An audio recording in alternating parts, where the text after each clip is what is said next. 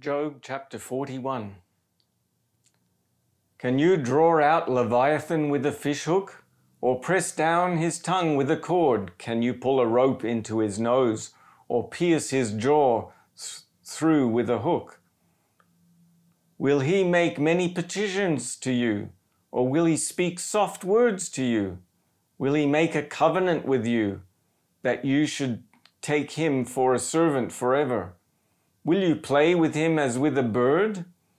Or will you bind him for your girls? Will traders barter for him? Will they part him among the merchants? Can you fill his skin with barbed irons, or his head with fish spears? Lay your hand on him, remember the battle, and do so no more. Behold, the hope of him is in vain. Won't one be cast down even at the sight of him? None is so fierce that he dare stir him up. Who then is he who can stand before me? Who has first given to me that I should repay him? Everything under the heavens is mine.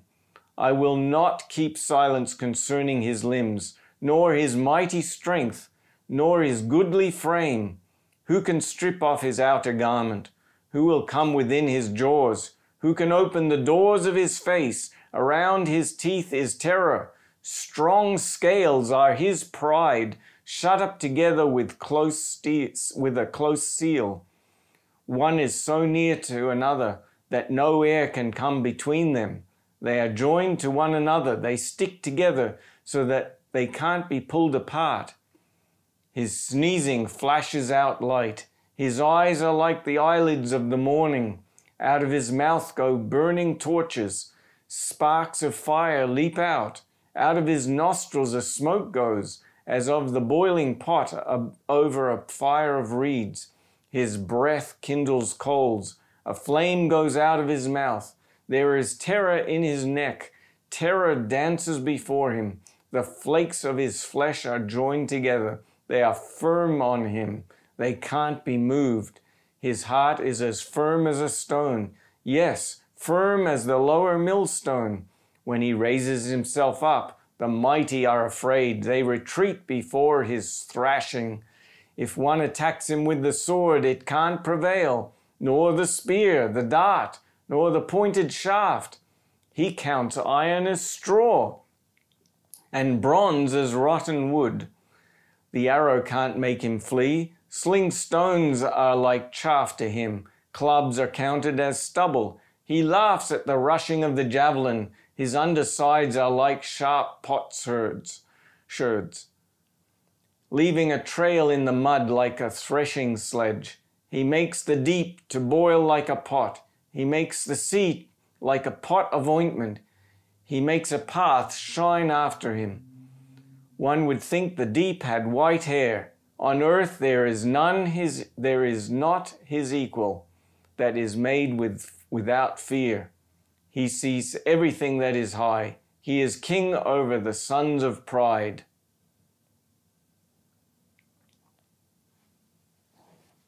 Again, we can see uh, such a, great description of, of a dinosaur with scales and, uh, you know, so, so much here is um, describing what's clearly a dinosaur. And the, the fossil record shows such things about the scales of dinos- of some kinds of dinosaurs that are um, so strong and bound together. And um, Job chapter 41, and this is the last chapter of God's speech, which is also called the theophany, the appearance of God. And um, I'm I'm not sure if Noel has mentioned the Leviathan. Has he? I have a feeling that Noel Patson, Dr. Patson, will not have been able to restrain from mentioning the Leviathan. So I'm not going to say much about it, but I know a lot of commentators think the Leviathan, which God referred to in this chapter, they think it was a crocodile. And it's clearly not a crocodile. in verse 19, it talks about it breathing fire, which crocodiles do not do. So uh, maybe it was one of those fire breathing um, dinosaurs. You know, there were certain dinosaurs that could breathe fire. Anyway, um, hopefully, Noel has enlightened you with a few of his own thoughts on that point.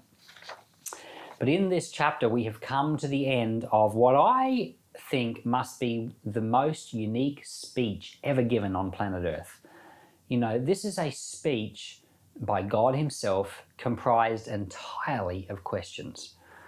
And there's no answer given to any of the questions, but the questions all have implied answers. So when you hear the question, you just know instantly what the answer is. And in doing so, the Lord caused a series of implications to fall upon all the listeners, which said far more than if God had just said things. If God had just simply said straight out, I am the sovereign Lord, the ruler of all, and he said those types of things in other places in the Bible, it would have been true. But by asking this series of questions, these implications fall upon the hearers and change their hearts. And so Job's heart is changed in the process, and I trust that your heart is changed as well. Um, one of the big features of the book of Job is his patience, and we've all heard um, the phrase, you know, the patience of Job, or people refer to Job as being a patient man or having the patience of Job. Noel, who, who's been reading through this book for us, when he was a little boy, his father called him Job as a nickname because he was a very patient boy.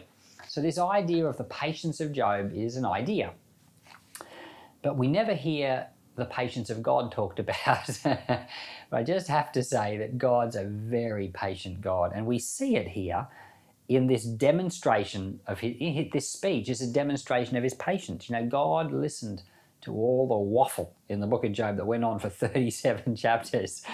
He listened to it and he was very, very patient. And uh, can you imagine if uh, you were sitting in a room and um, three or four or five people all walked in and all started talking about you and saying the most horrible things that weren't true? How long would you be able to sit still and say nothing? and uh, well, the Lord sits still for 37 entire chapters while everyone says the most untrue things about him. And finally, he stands up and says in chapter 38, Who is this that darkens my counsel without knowledge? Well, the Lord's so patient. And Lord's not only patient here in the book of Job, he's patient with every person that's ever lived. You know, there are any number of things that we think about him that are wrong just like these guys thought things about God that were wrong. There are things we do that don't please the Lord, and we struggle with them sometimes for years, sometimes for our entire lifetimes, but the Lord is patient. And so the book of Job is all about the patience of Job, but I think even more it's about the patience of God, and I'm thankful for that. And this is the perfect time to quote Daniel chapter 2, verse 30, 47, where the Lord is described by King Darius as the God of gods.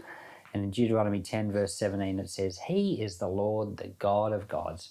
So our God, He's not only the only God, but He is the God of gods, of everything that you think is wonderful, everything that you think is good, everything that you think is wise or powerful or important.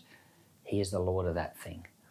Father, I thank you for your appearing in the book of Job, your theophany. And we accept it, Lord, as an appearing not only for Job, but for us.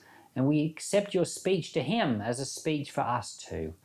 Lord, let our hearts be changed, just as Job and his friends' hearts were changed too. In Jesus' name, amen.